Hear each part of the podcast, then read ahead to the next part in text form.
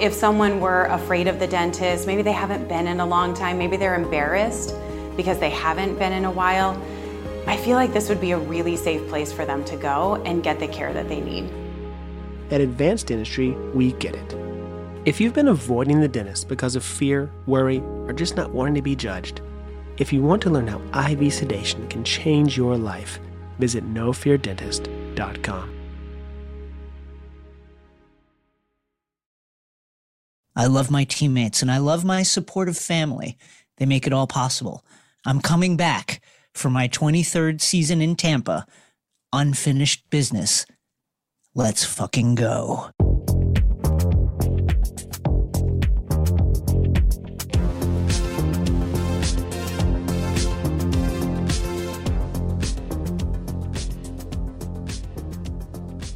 Hello and welcome to Take Line. It's me, your guy, Jason Concepcion. We've got a, a wonderful show for you today. I'll be talking to Andrew Beaton of the Wall Street Journal, who uh, had his weekend blown up, like many of us did, by Tom Brady's surprise return after a 40 something day retirement. I guess it depends on how you exactly count the amount of days since he retired, but he's back. Plus, We'll be talking about Calvin Ridley's indefinite suspension from the NFL after he admitted to gambling on NFL games. And I also talked to Dan Wolken of USA Today, who's going to give us a great preview of the NCAA tournament, which I always need because that's the one thing I have missing in my life is a workable and strong knowledge of college basketball. So lots of good stuff today. And I'll talk to Joshua Robinson of the Wall Street Journal about uh, the ongoing developments with Chelsea in the wake of Russian oligarch Roman Abramovich's sanction and announced sale of the club. But first, the Nets uh, beat the Knicks on Sunday. It was a close one.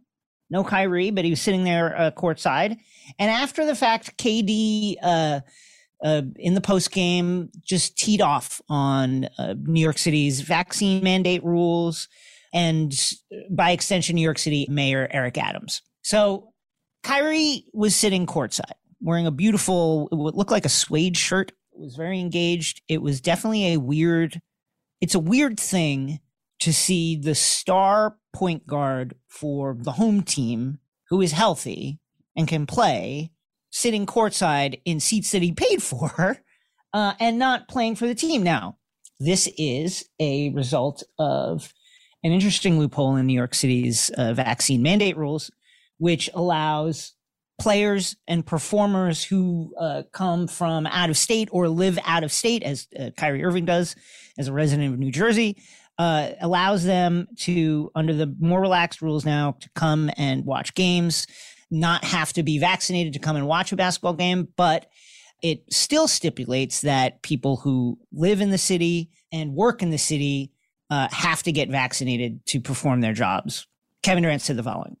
Yeah, I don't get it. It just feels like at this point now, somebody's trying to make a statement or a point um, to flex their authority. Um, but you know, everybody out here looking for attention, and that's what I feel like the the mayor wants right now, some attention. You know. Okay, hold on a second. The mayor, first of all, Eric Adams is a wild guy. That guy, I think. I'm not going to say that Eric Adams doesn't want attention, but I will say that like the idea that Eric Adams is specifically flexing the authority vested in him by the people of New York City, specifically to keep Kyrie Irving off the court, is insane. I talked about it on the show a few weeks ago. It feels distant to us now because we've been living in this fucking crazy time for the past three years. But at one time, there were thousands of people dropping dead, dying, passing away in the US from COVID every single day. New York City was the epicenter of that, and the uh, state and local officials were groping around for ways that they could try and stem the tide. When the vaccines became available, that became a way to do it. Make sure that New York City employees, uh, various state and city employees, uh, are vaccinated before they enter common areas like offices, other places of business. Now, why is it that a player for the Brooklyn Nets who is unvaccinated can't play, but a player for the Indiana Pacers or the Charlotte Hornets who is unvaccinated can come to the Barclays in Brooklyn and play because New York City's ability to pass laws stops at the borders of New York City. They can't pass a law that affects uh, people from Charlotte or people from Indianapolis, or they could, but that would effectively cut off any kind of travel to and from those places. So they did what they had to do and what they could do and what they could do in the most efficient and easiest way they could uh, while an emergency was going on, and that is pass a law that dealt with the citizens of New York City. Now, does it look goofy now? It looks a little goofy when Kyrie can't play. Yes, I admit that. But you also have to like look at it in the context of what had happened, which was like an immense public health emergency. And I get it. Like KD is out here, he's pulling for his guy. He came to the Nets because he wants to win a title. He's friends with Kyrie. The plan was for them to do it together. It, it's certainly like Kevin Durant is good enough to win it on his own, as we saw in the postseason last year. The idea that like New York City is specifically uh, trying to suppress Kyrie Irving is just false. It's not. It's not correct. Hopefully, it gets figured out. Like I said, Eric, you gotta. I mean, you gotta figure something out, man, because you know it's looking crazy, especially on national TV, and he can come to the game but not play. Like, come on, man. Again, Eric has things to deal with, like a growing uh, sense of dangerousness around the city owing to a bevy of disturbing attacks on Asian uh, citizens of New York City. He's having to deal with, uh, you know, cratering real estate prices and various other things, inflation, as as many other uh, state and local lawmakers are having to deal with. He's having to deal with policing, how policing will happen uh, in the context of the city, in the context of the ongoing public health emergency, in the context of a population that largely distrusts the police. Uh, these are all just like a few of the priorities there. Eric Adams, who again is a wild, almost unhinged wild man guy who will say stuff like, and this is like, I'm being hyperbolic now, but Eric Adams will be like, Hey, what if we had, uh, the cops rappel down ropes, like, at, like out of a Black Hawk wearing, uh, like super uh, Robocop mech suits like that. That's a thing that Eric Adams will, will like kind of pitch sometimes. So he's a wild guy, but he's got a lot on his plate, not specifically Kyrie. And I understand, uh, KD's frustrated, but guess what? It turns out changing laws actually takes some time. It's actually like hard to do. If you change a law to benefit one person or give one person an exception, now there's going to come all, all, these other people out of the woodwork, including you know hundreds if not low low thousands of city employees who lost their jobs because of vaccine mandates. Now all of a sudden they're going to be flooding into the court system saying hey what about me? Why can't i come back? They let Kyrie play. Why can't i come back and work? Uh, so there are a lot of knock-on effects to just being like okay Kyrie you have an exception uh, that are simply and it's sad to say this although it i'll admit it does give me pleasure to say this as a Knicks fan that are sadly below the attention of the mayor of New York City and frankly should be.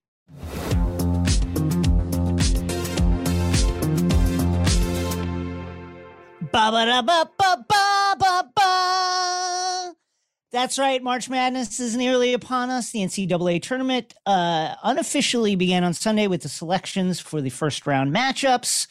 Uh, selection committee has done its job and now it is time for Dan Wolken, national NCAA basketball writer for USA Today, to do his job, which is to make us here at Take Line smarter about picking our brackets, about filling out our brackets, and just about uh, informing us about these teams. Because straight up, if there is a hole in my sports knowledge, it is the NCAA basketball uh, that we all love and watch every March. Dan, thank you for joining Take Line. Appreciate you having me. Thanks for asking. Glad to be here. So, did the selection committee uh, get it right uh, this year? It feels like every year th- there's like 63 teams that everybody absolutely agrees with, and then there's five that are everyone is like, "What happened?" Uh, what What are your thoughts on uh, what we saw today? I actually just wrote a column about this that uh, you guys can check out at usatoday.com, and I think the biggest problem with the committee is they just don't have a lot of time. All of Mm. these results come in Saturday night, Sunday, and they are facing a 6 p.m. Eastern deadline to get this bracket out to CBS so that they can put it on television before 60 minutes starts every single year. And there's just a lot of moving parts, and they screw up some things. Most of the time, they get the right teams. Although I think this year Texas A&M was a mistake. I would have had A&M in. They did not put them in.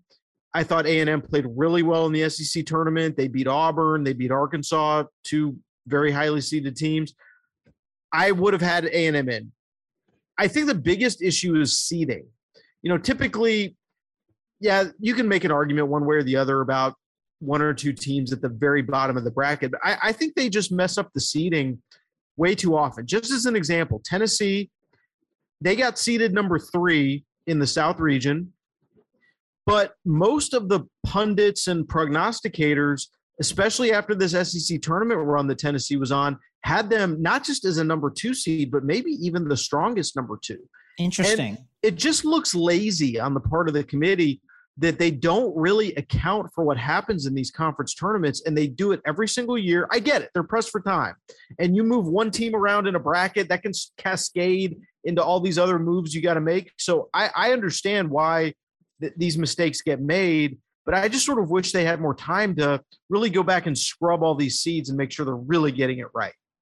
uh, process wise, you'd think that it that an organization that is raking in the bucks every single year would figure out a way to just kind of like beef up this uh, this little kink in the process up. But that's fine. So our number one seeds are Gonzaga, Baylor, Arizona, and Kansas. Uh, any thoughts there about who might be overrated, underrated, and their paths to the Final Four potentially? Yeah, I, I think as far as the number one seeds, they they pretty much got them right. It's fairly obvious that those four were were deserving just based on the overall body of work. I think the biggest red flag with any of the number one seeds is that Baylor's had some injuries, particularly Jonathan Tchamwa Tchatchoua, who was such a huge part of their national championship team last year. Just such a hardworking player who really gave them such a great identity, especially on defense. And he's out, and they have not been quite as good since his injury. Baylor's still really good.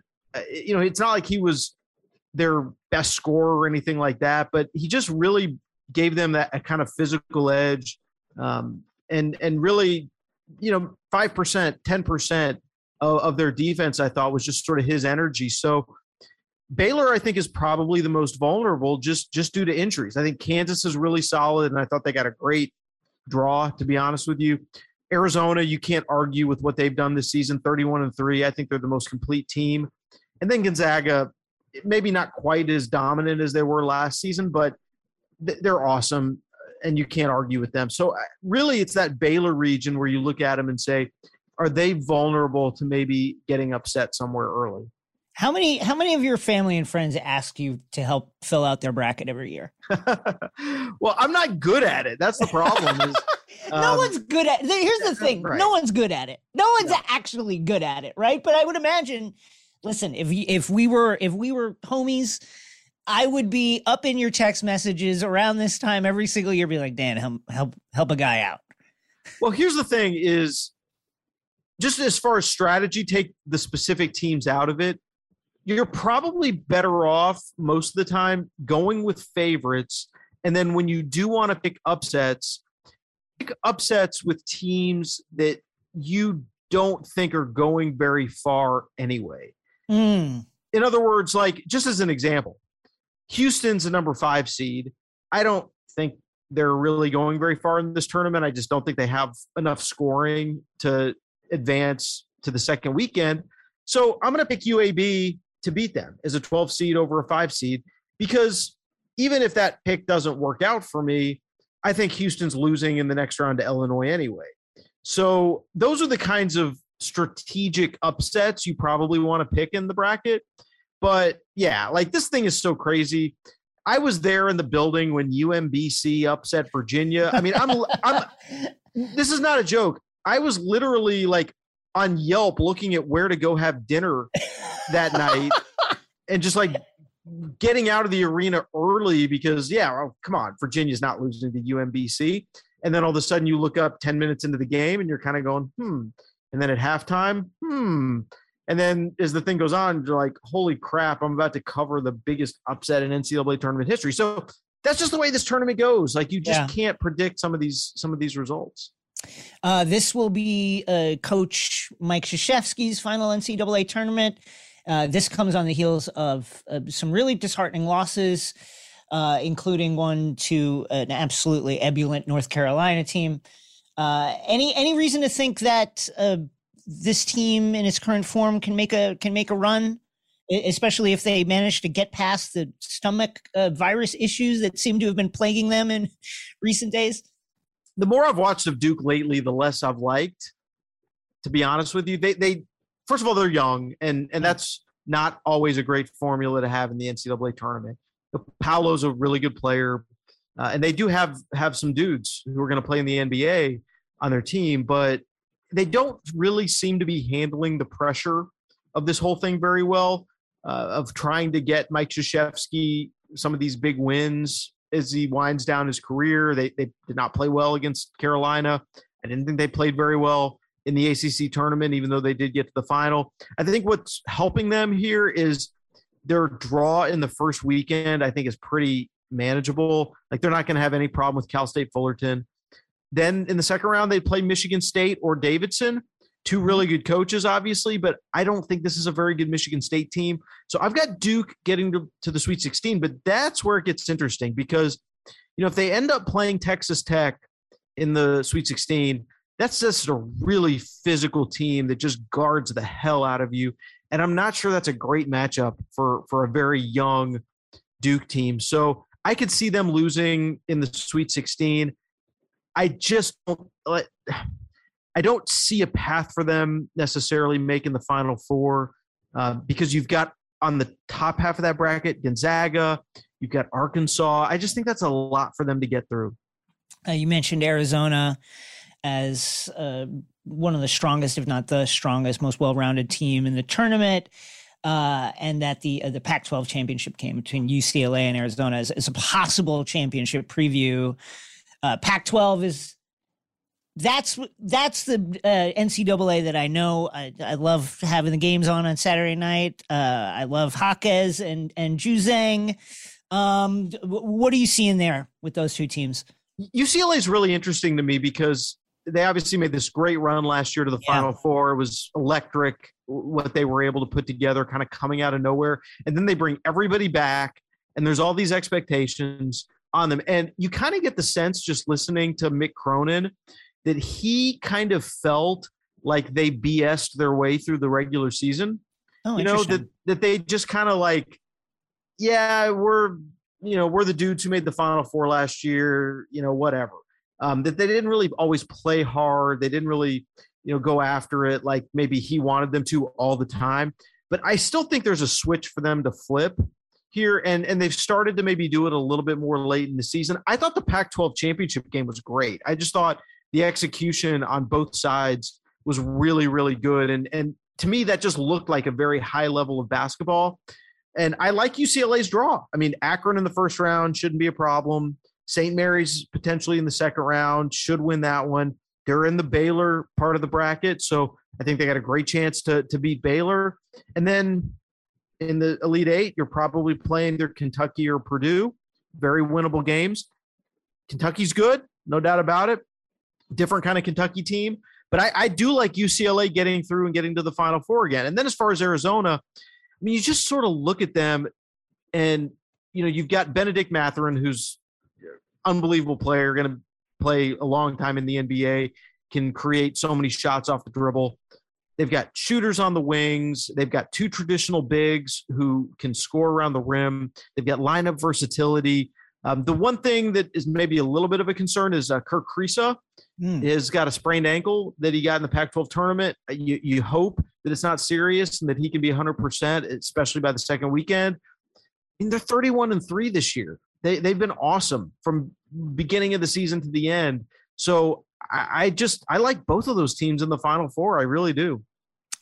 Uh, what happened to the ACC this year? Yeah. Is it just is it just cyclical? You know, is it just you you've got some uh, you know legendary coaches nearing the end of the run uh, and just the cards falling in weird ways for other teams like what happened this used to be the this is usually uh, the power conference north carolina duke etc syracuse what happened yeah i think just some of these top programs are in transition right now uh, north carolina roy williams retires after last season hands it over to hubert davis they've been okay i mean they're in as a nine seed or i'm sorry as an eight seed this year which is about where they belong uh, kind of underwhelming you've got syracuse which just kind of continues to nosedive as yep. Jim Boeheim gets really, really old.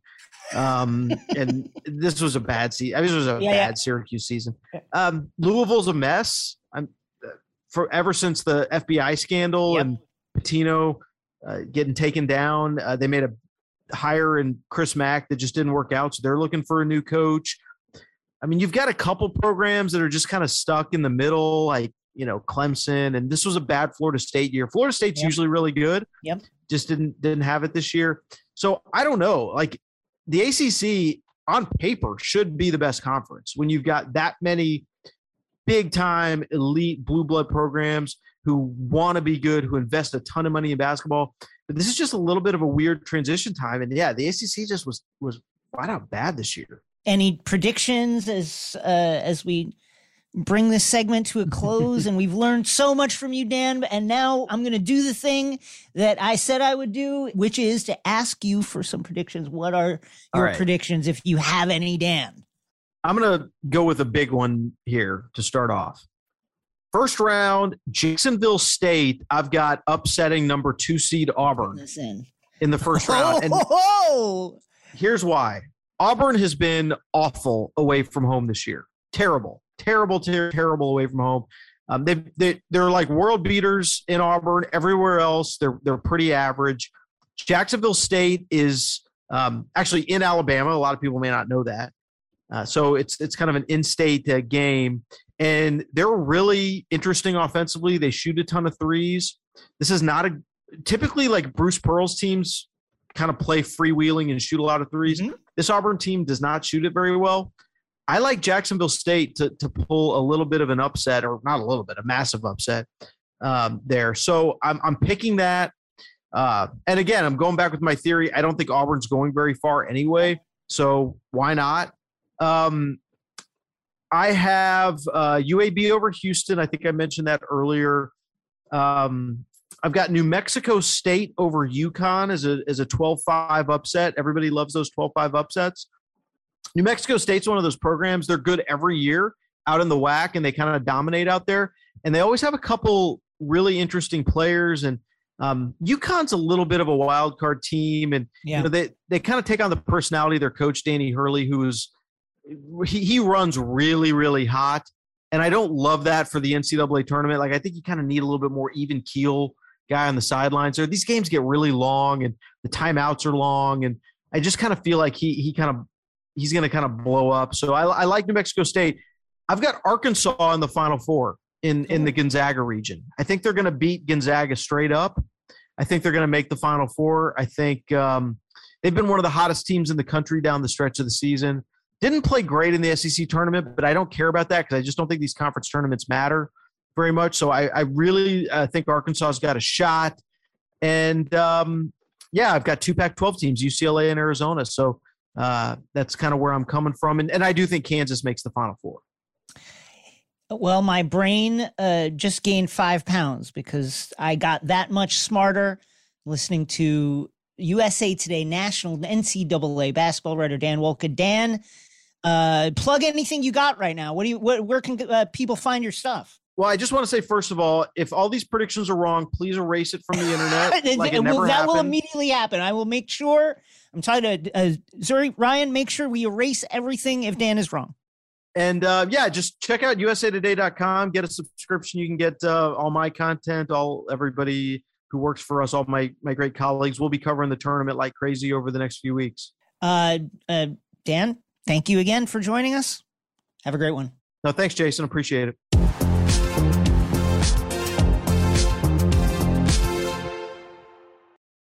eBay Motors is here for the ride. With some elbow grease and a whole lot of love, you transform 100,000 miles and a body full of rust into a drive that's all your own. LED headlights, spoilers, whatever you need, eBay Motors has it at affordable prices. And with eBay Guaranteed Fit, it's guaranteed to fit your ride every time. Keep your ride or die alive at ebaymotors.com. Eligible items only, exclusions apply.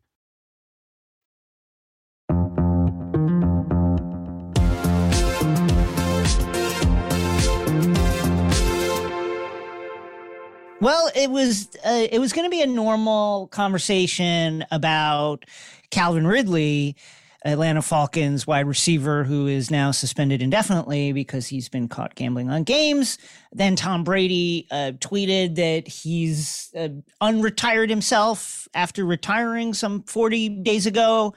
Here to discuss all of this with us is Andrew Beaton, NFL reporter for the Wall Street Journal. Andrew, welcome to Take Line. Where were you? on Sunday, and what were you doing when uh, Tom Brady tweeted the following quote? These past two months, I've realized my place is still on the field and not in the stands. The time will come, but it's not now. I love my teammates and I love my supportive family. They make it all possible. I'm coming back for my 23rd season in Tampa. Unfinished business let's fucking go. Uh, where were you when that happened at approximately 4:13 p.m. Pacific? Uh, and what were you doing? And had you any inkling that this would happen? Well, it was 7:13 or so Eastern time right, then, yeah. which meant I was peeling some sweet potatoes and getting ready to cook dinner. It's supposed to be a quiet Sunday night before NFL free agency starts Wonderful, getting yes. going. And then did I see this coming? I think everybody sh- should have probably seen this coming, right? He hasn't exactly been subtle over the last month that he said, you know, one week after his Instagram post where he now announced his quote unquote retirement, he's on his podcast saying, never say never. So it took him a week before he started equivocating. And then every hint since then has been that, all right, maybe we shouldn't be shocked if we see Tom Brady on the football field again. Uh, you know what's funny is when he announced his retirement now 40 something days ago, I was watching uh, Wickersham on ESPN talking about how man he's Tom is more excited about his uh, post playing career than maybe he has been about his actual playing career over the past couple of years. Like he's talking about all the opportunities he's going to have and and his foundation and its various business ventures that he's about to launch. And then so that's gone in a second. You mentioned the timing, uh, NFL free agency looming. It seems like the the timing of this announcement was with an eye towards that, correct? I mean, it's kind of hard to separate the two, right? Looking at this and looking at when he said this, right?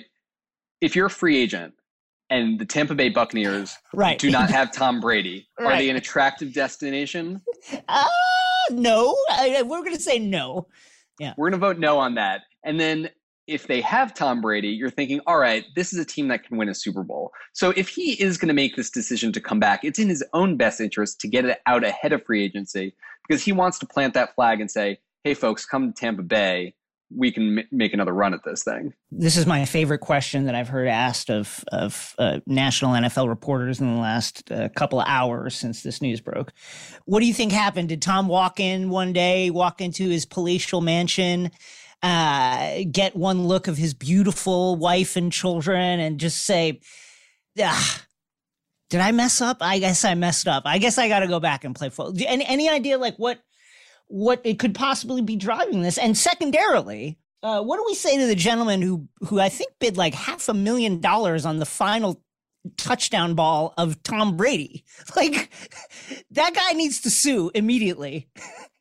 Well, I, I just want to say if that guy bid half a million dollars on a football, um, I just hope that there's more money where that came from. If you're spending half a million bucks on that football, right. so maybe it's someone that we don't have to feel absolutely terrible about it for.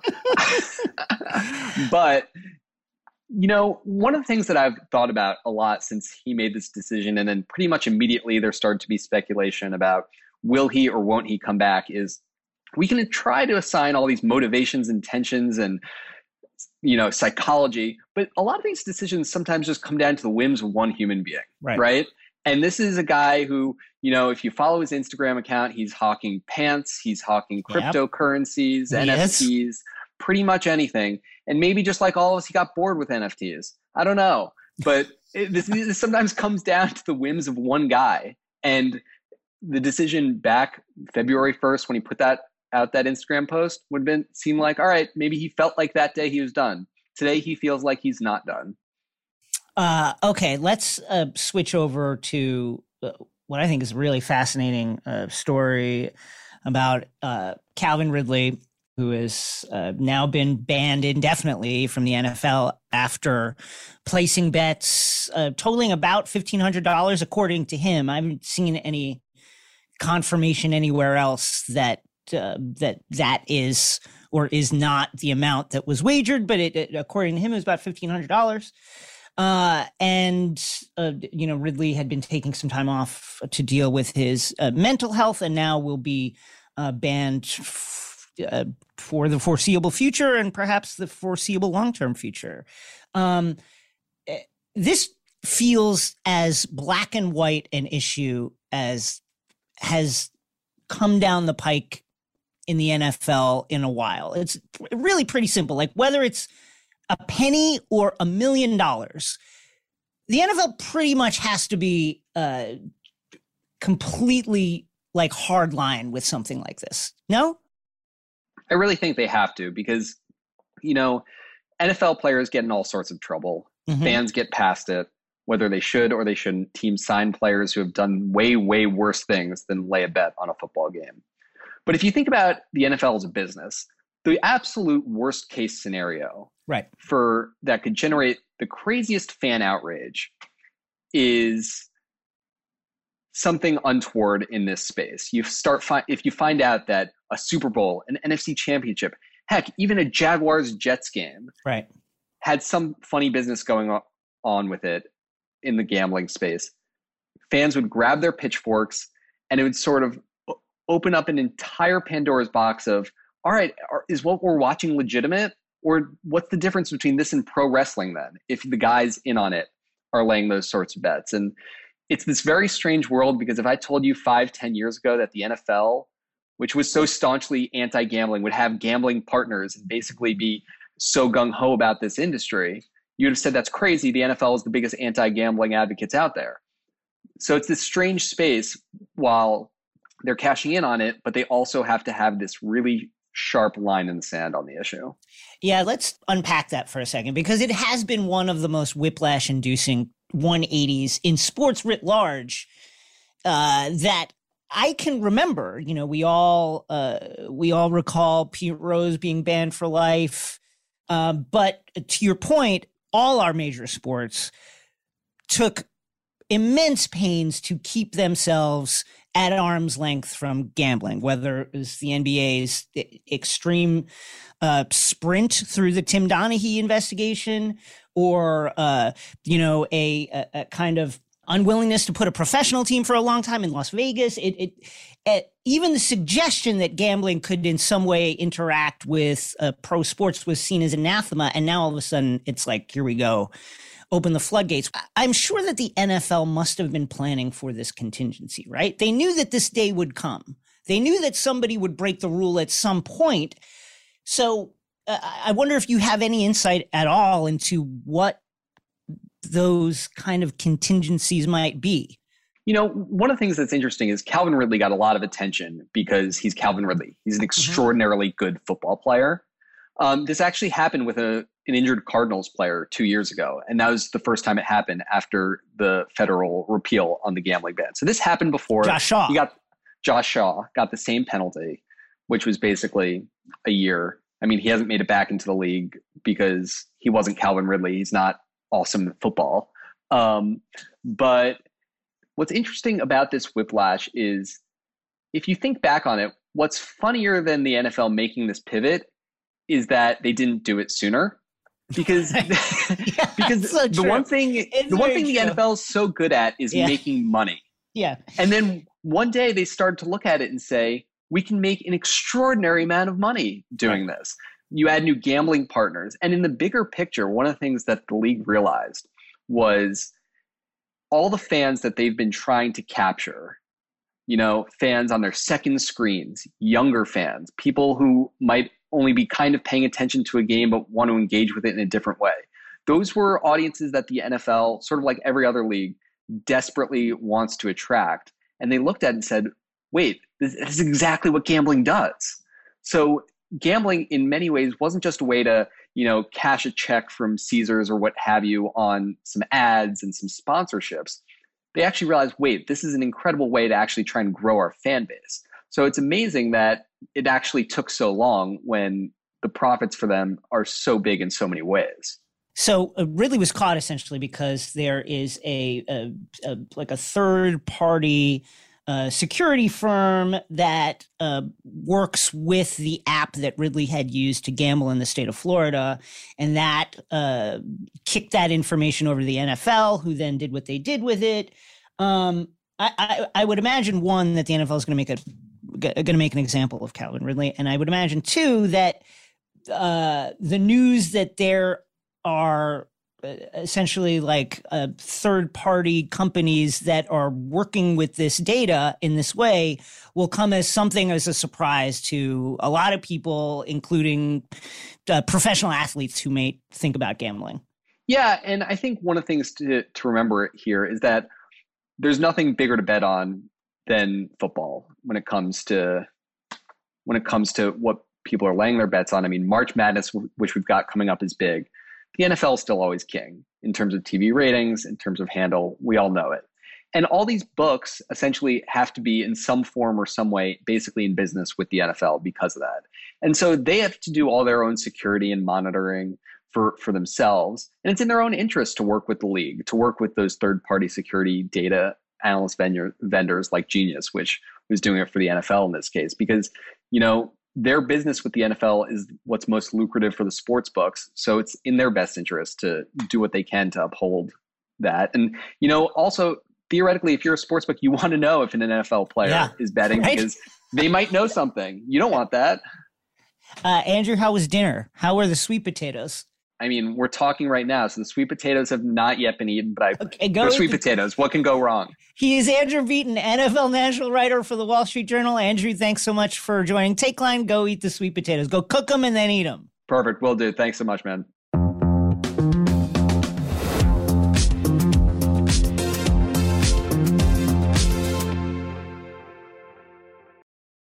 Who doesn't love a classic chocolate chip cookie? Famous Amos has been making them since the 70s, 1975 to be exact. With semi sweet chocolate chips and a satisfying crunch, it's everything classic in one bite sized cookie, and fans couldn't get enough. That's right. You'll find our original recipe, the one you know and love, in every bag of Famous Amos original chocolate chip cookies. Find Famous Amos anywhere you buy your favorite snacks.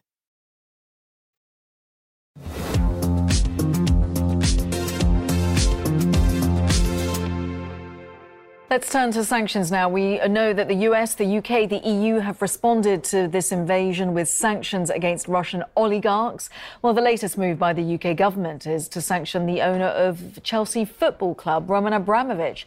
His assets will be frozen. That includes Chelsea, but the club will be allowed to keep playing. The war in Ukraine continues, uh, triggering uh, scenes of mass tragedy. Uh, over in England, it is also uh, triggered a reckoning with that country's relationship with money, with Russian oligarchs in particular. And uh, in front of that backdrop came uh, Chelsea versus Newcastle, which focused those issues pretty interestingly. To join us to talk about that is uh, Wall Street Journal reporter Joshua Robinson, who's based in Paris and therefore is up very early to talk to us. And we really appreciate that. Um, Joshua, thank you for joining Take Line. Hey, thanks for having me. Um, okay, so uh, Chelsea versus Newcastle.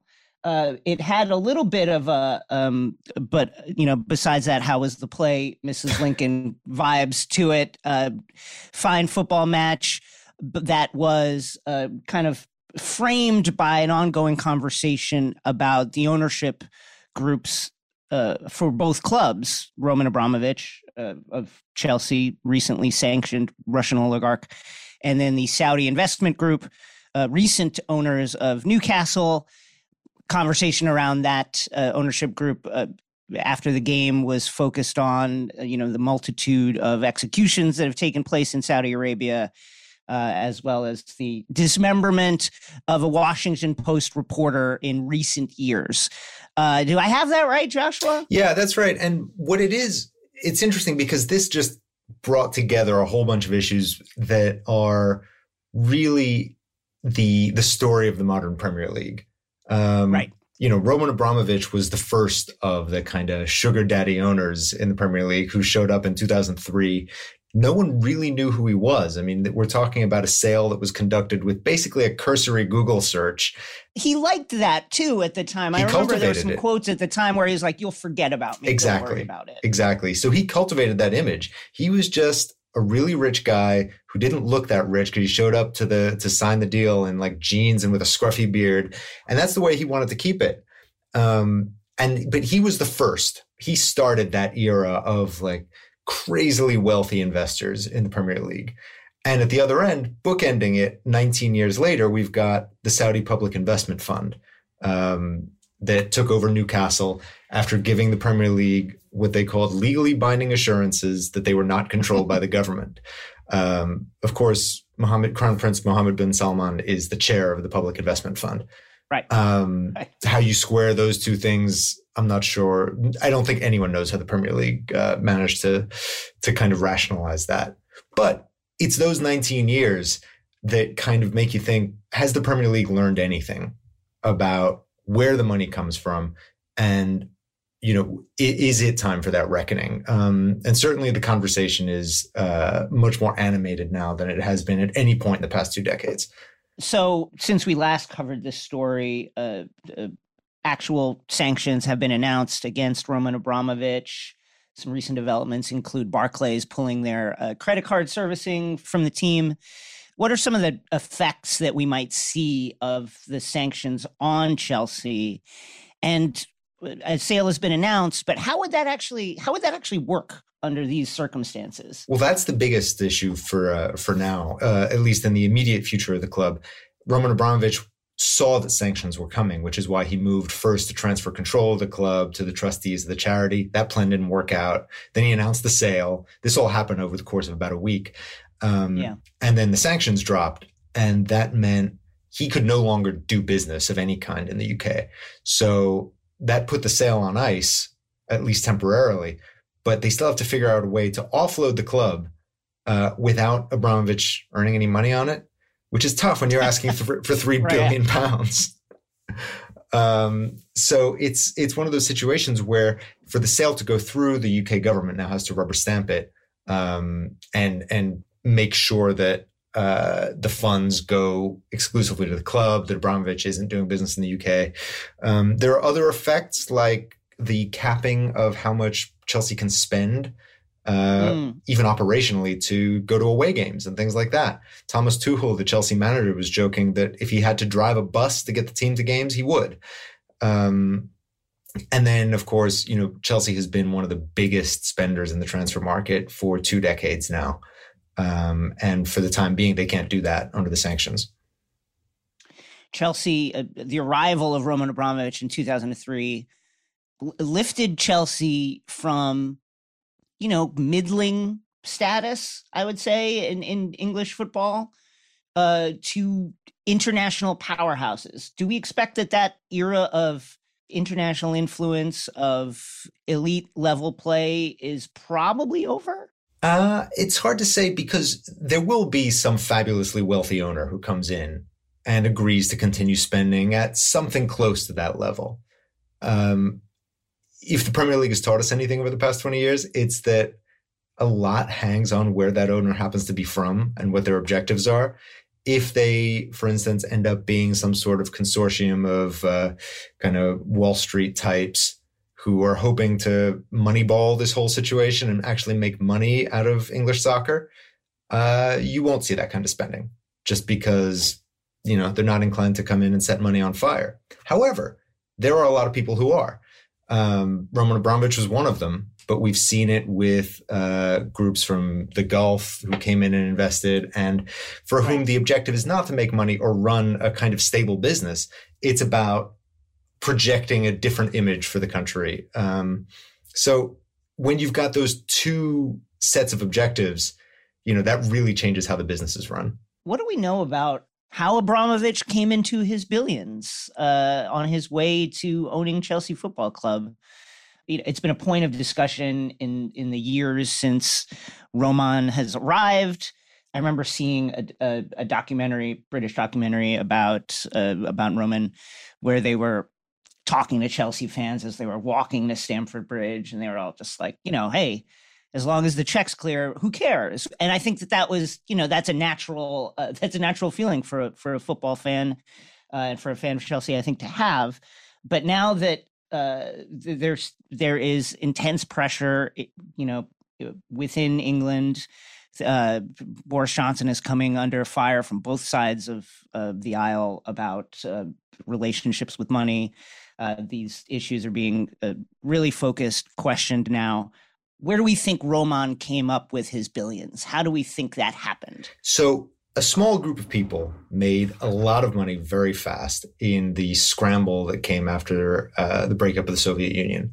Because all of these companies and all of these resources were suddenly available, whoever happened to be in power or control certain certain sectors like mining, like energy, um, was able, in effect, to I mean, and you know, people who were there at the time talk about it being a totally wild west situation right. that you could scoop up licenses and businesses for pennies and you know suddenly you find yourself with a mining concession in siberia that may or may not turn into something but in roman's case it did um, and pretty soon he was at the head of a company called sibneft mm. um, where he had refineries and extraction going on in like really the far flung parts of Russia, you know, certain places where that are basically uninhabitable. But they had resources in the ground and he was pulling those out and selling them at rapidly increasing market prices and uh, found himself as, you know, one of the richest men in Russia very quickly.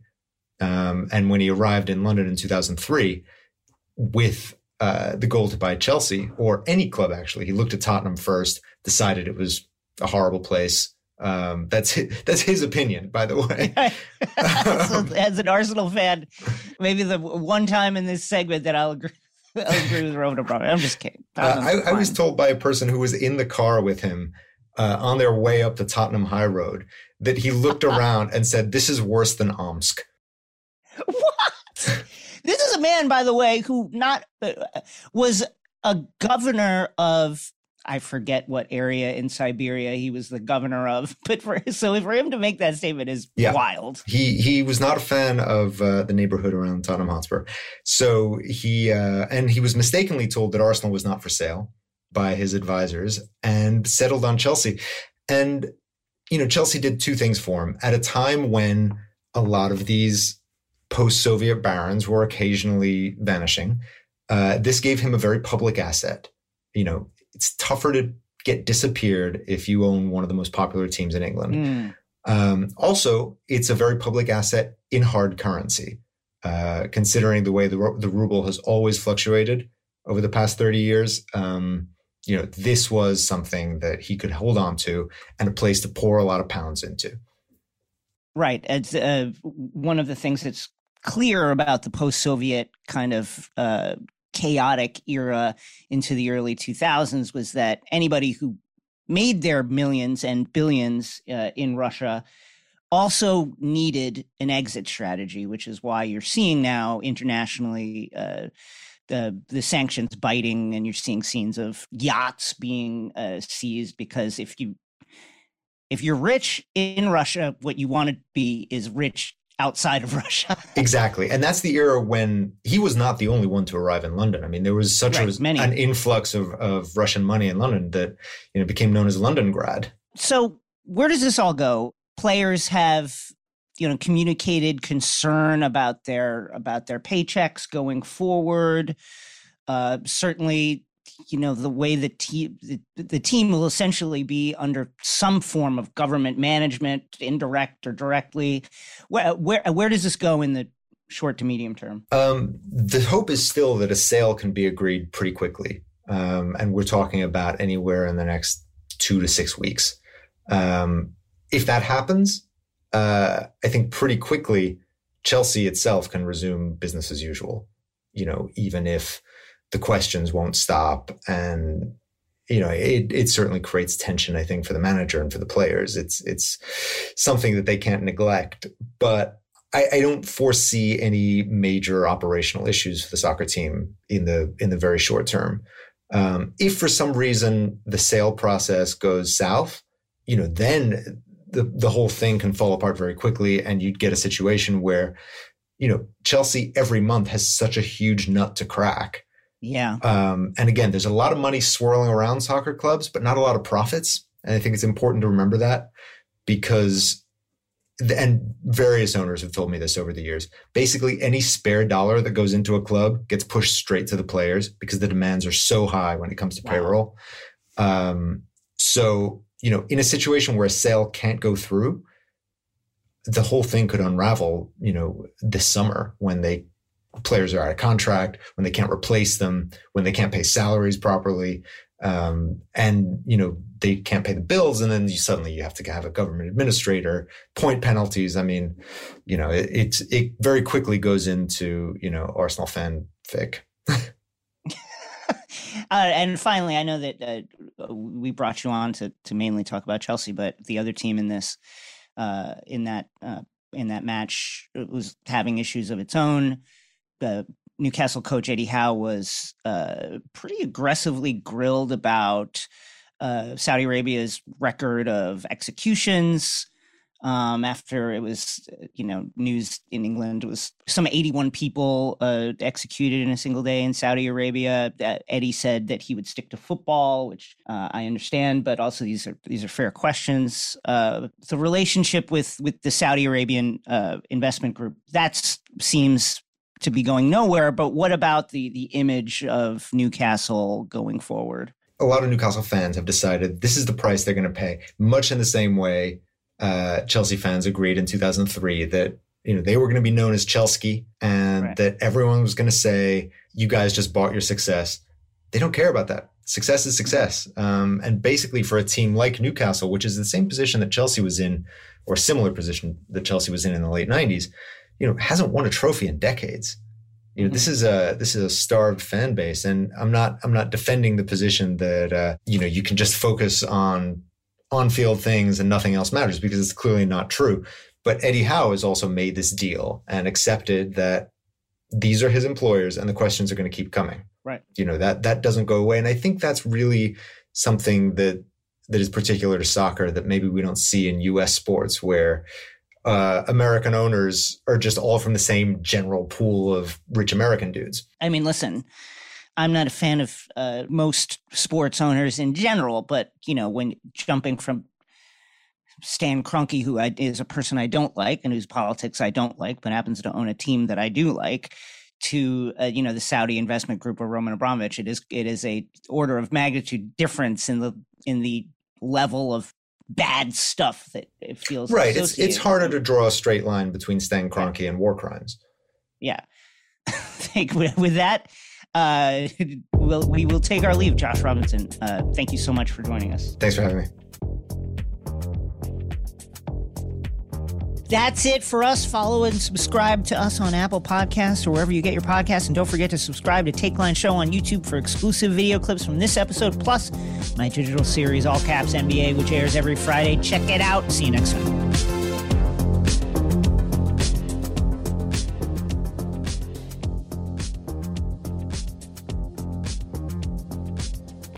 Take Line is a crooked media production. The show is produced by Ryan Wallerson and Zuri Irvin. Our executive producers are myself and Sandy Girard.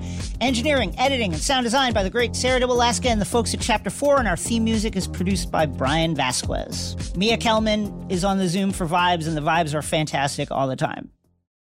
Life is a highway, and on it there will be many chicken sandwiches. But there's only one McCrispy. So go ahead and hit the turn signal if you know about this juicy gem of a detour.